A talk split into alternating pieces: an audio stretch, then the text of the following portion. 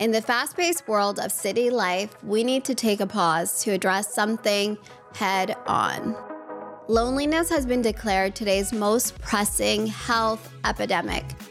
Despite us being able to talk about many previously taboo subjects, the topic of loneliness seems to still carry a lot of stigma and shame. But here's where things can change. Welcome to City Girls Who Talk, where we have conversations on how to survive better in the city. Today's guest is Sandy. Sandy, welcome. Hi, Miriam. Thank you for having me. You're welcome. It's a pleasure. Tell me a little bit about what you do.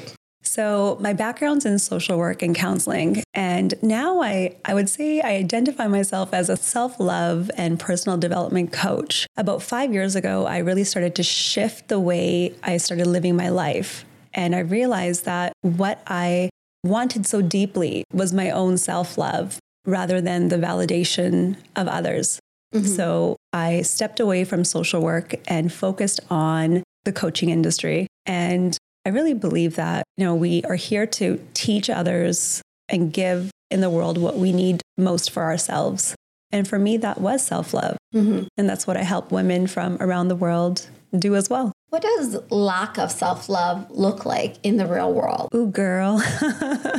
I mean, you know, it is That's... the catchphrase of, I mean, right now, I think a lot of people really are focusing on their ability to love themselves and accept themselves as a way to set themselves up for success in all their relationships. So, mm. how has it not worked for us? Yeah. So when we say lack of self love, I think the first thing that comes to my mind is when we self abandon ourselves. And what that looks like is ignoring our own needs and putting everybody else's needs ahead of ours. But the, the bigger theme is it's a it's a way of disconnection. I've seen so many women over the years, and that's really why I also wanted to move into coaching is when I was working in social work. I worked in child protection services, in the hospital, family therapy, and the one common theme I noticed, and it didn't matter the level of education women had or all the different achievements and accolades, it was a disconnection that they had with themselves.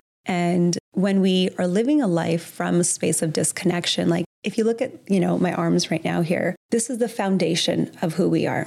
But for so many women, it's cracked. Mm-hmm. And when we are living a life out of disconnection, we're on autopilot, we're mundane, and we really don't even know who we are. So we may end up in relationships that are very unhealthy um, or stay in relationships too long, whether it's romantic or friendships, careers that we're unsatisfied with. But yet, I think that there's this really deep, restless feeling within that women all have. And it's this inner knowing that there's something more out there for me. And what self love allows us to do is rather than go outside of ourselves, it go, allows us to go within. And I really believe that when we can love ourselves better, we love others better and we are more in service to the world. Definitely. I think the self-love paradigm is is so closely related to our perspective on our on the world around us and our life. When you love who you are and you believe in that love and your ability to love, um, I think you have a better, more positive outlook on on life. So it really affects that mind frame. You talk a lot about good girl conditioning. Mm-hmm. What is good girl conditioning? I mean, for me, I think one of my New Year's resolutions in 2024 is to overcome good girl conditioning. But that looks a little different for every woman. What are the typical characteristics of good girls? Mm. So I love talking and exploring the good girl conditioning because I think that it is so deeply embedded in every single woman. And when I think back to even my childhood, that's exactly what was mirrored to me. Good girl conditioning and like that, the self love component really go hand in hand. So growing up, the word I heard often was be a good girl, be a nice girl. Mm-hmm. And although what that meant wasn't explicit, it was implicitly everywhere. And all I had to do was look at my mother, my aunts, my grandmothers around me. And it was, again, going back to just not being heard, not really being seen, and putting everybody's needs ahead of yours. Mm-hmm. And it's a conditioning that will manifest in every area of your life because you have been implicitly told that your worth and your value is based on what you do for others versus who you are. So I'll take it a little further. Yeah. I think it's like what you do, but it's so tied to how you make others feel. You're just doing so that others are happy, others feel good, others feel loved. Mm-hmm. And that's you know the premise of oh being a good girl. absolutely. And um, we see it again it's the people pleasing right? So self-abandonment is when we are people pleasers. And people pleasing starts at such a young age. And we start to learn that hey if i do x y and z then i'm going to receive this type of validation if i'm a good girl if i help doing this then i receive compliments Mm-hmm. I receive praise. And what child doesn't want that? Mm-hmm. But what happens is, as we get older, that good girl conditioning, we start to move through that lens and see the world through that lens unconsciously. Mm-hmm. So, not having those boundaries, not really knowing who you are on the inside. I've seen so many women fall into that. Uh, you know, I'm South Asian, and a lot of my clients are South Asian. And they often come to me in their, you know, 40s, 50s, and they're like, I did everything the way I was supposed to do it. I did mm-hmm. it all right. I was yeah. such a good girl, yet I'm unhappy. I'm in a relationship that has never felt fulfilling that I didn't even want, but I thought I was supposed to have. Such a profound moment, you know, like you you can be 40, 50, 30, whatever age, but to come to that realization. I mean, I'm sure a lot of people feel like they should have done something about it sooner and we all have to grapple with regret. Mm-hmm. Um, one idea I was thinking about is that what is the opposite of being a good girl? Because I don't think if we talk about the bad girl, I just don't think that's the opposite, right? Like mm-hmm. there's got to be some sort of middle ground. And uh, yeah, what does that look like? Oh, absolutely. It's not not being a bad girl. That's not what it means. I think it's being able to explore within is where did this conditioning stem from? And again, I think maybe in childhood it served us but eventually it doesn't anymore. Yeah. And that's where that restlessness within us, and we start to question the choices that we've made because we realize the choices I've made had nothing to do with me. Mm-hmm. It was just for the appeasement of other people. So when I really started to explore this, even for myself, it was maybe about five, six years ago. I had ended my engagement and I moved to Bali and you know did the whole eat pray love thing. I and everyone should do that at one point in their life. I agree but but it was like a very pivotal time in my life where I'm like whoa how much of the values I think I have are mine. Mm-hmm.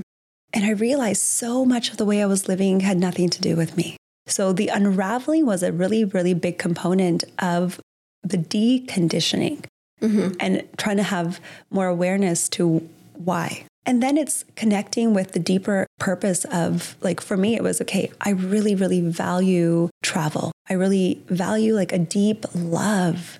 What would that look like for me? And I had to become that story, mm-hmm. the best love story for myself. And so many women are waking up to this. So many women. And it's profound. And I, I see the good girl conditioning the deconditioning of it as like a reclamation yep. of our voices, of who we are, of really owning the power that we carry. It's a long time coming. And it's coming. So it's not about being a bad girl. It's about a reclamation. It's a truth. And, and untying our identities to to those social constructs. Yeah. Impositions, really. Identity. Yeah. That is so huge because again when we realize that our identities like the good girl conditioning were so deeply interwoven it's a lot of sitting in discomfort mm-hmm. and like you you had mentioned regret and it's about loving and accepting the parts of ourselves that we have been conditioned to reject or repress within us. And what happens is all that is mixed in with shame. And that mm-hmm. when we yeah. don't let it move through us and outside of us, it sits within us and it permeates into deeper, deeper internalized shame. Wow. That really speaks to me. But um, so, how do you begin? Like, I mean, the purpose of this podcast is really to give people an idea or some starting point on how to make it better. So, how do you begin deconstructing your own conditioning? Mm. So, there's one practice I love to use with women in the very, very beginning because we all want the how. And what I want to say is this is a journey. There is no no quick fixes. It is a lifetime of unraveling. Um, so the first thing I would say is take your finger. You can do it with me here, everybody watching, and point it back at yourself and say, I am responsible for my life. I am responsible for my life. One more time, everybody together. Okay. I, am responsible for my life. I am responsible for my life. How does that feel? That feels very, very calming Mm. and strong. Why do you think that? I need to like practice that. Yeah. And do you like, I feel, I think it's like hearing it externally outside of your own head is what kind of makes it seem more real, right? You accept it a little bit more. yeah, because we take our power back Yeah. and we realize nobody's coming to save us. Nope. It's It's, just me. you. Yeah. Yeah. It's just me. So that is where I would say you start Yeah. is owning that you are responsible for your life. And we cannot change the past, whether it's 20 years, 30 years, 50 years. But right now, we can take that first step. And that is what the reclamation of deconditioning and unraveling the good girl is. Amazing. How do people get in touch with you? Well, I, hang out on Instagram. Do you? Quite so a do bit. I. I think where most women hang out is on Instagram. Yeah, so Instagram is a great way to find me. I share a lot of tidbits through writing and um, storytelling, and a lot of my clients' journeys I share on there as well. And I have a website as well. So Instagram is at she underscore writes underscore her story. Amazing. And we'll put that up for our audience. Uh, me and you can talk for hours, and I'm definitely going to have you back to talk about the cultural lens on this good girl conditioning, which I think is a is a longer conversation. Um, but thank you for coming, Sandeep. It's been great to have you in studio. Thank you so much. This was so and how was it again? What are we What are we going to do every day? You can take your finger, point it back, and even look in the mirror when you do this to build that connection with yourself and say, I am responsible for my life. I am responsible for my life. There you go. Mm. Start doing that every day. Thank you for coming. Thank you. Thank you for tuning in to City Girls Who Talk. Walk with us as we embark on our mission to make the city a little less lonely and empower women to live and feel better one episode at a time.